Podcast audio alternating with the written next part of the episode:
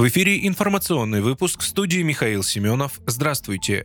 Сергей Миронов призвал к изменению социально-экономической модели развития России. Председатель партии «Справедливая Россия за правду» руководитель партийной фракции в Госдуме Сергей Миронов заявил, что в стране есть все необходимые предпосылки для роста реальных располагаемых доходов населения. По оценке аналитиков агентства MMI, основанной на данных Росстата, реальные располагаемые денежные доходы россиян за январь-март 2023 года на 7,8% ниже максимального уровня, достигнутого в 2013 году. Сергей Миронов отметил, что в оценке причин снижения жизненного уровня населения независимые в кавычках эксперты и руководители финансово-экономического блока правительства сходятся. По словам политика, санкции и последствия пандемии лишь подстегнули объективный процесс, усугубили системный кризис глобальной экономики, частью которой была Россия. Он считает, что в условиях экономической войны, развязанной против России коллективным Западом, рост благосостояния граждан и потребительской активности не только возможен, но и является главным условием экономического развития. Украинский беспилотник атаковал Клинцовскую нефтебазу в Брянской области. Об этом в своем телеграм-канале сообщил губернатор российского приграничного региона Александр Богомаз. Глава Брянской области уточнил, что атаке подверглась цистерна для хранения нефтепродуктов и добавил, что объект получил повреждения. При атаке беспилотника пострадавших нет.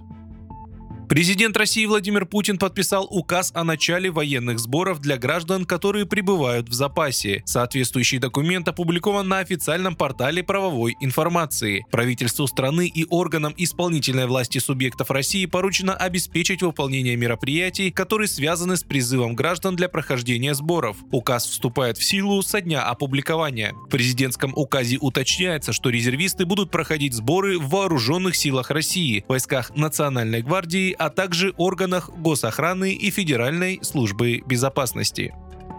Президент США Джо Байден считает, что в случае объявления дефолта в США экономические проблемы ждут все страны мира. Он подчеркнул, что в этом случае идет речь о сохранении репутации США как надежного партнера, что имеет большое значение для мировой экономики. Напомню, министр финансов США Джанет Йеллен 1 мая в письме к лидерам Палаты представителей сообщила, что доступные ресурсы Минфина могут закончиться к 1 июня, если лимит госдолга не повысят. В этом случае США столкнутся с дефолтом по госдолгу уже этим летом. Администрация Джо Байдена настаивает на повышении потолка госдолга, представители республиканской партии выступают против. По данным Bloomberg, 43 сенатора Конгресса от республиканцев, включая лидера республиканского меньшинства Митча МакКоннелла, выступили против повышения потолка госдолга без проведения бюджетных реформ.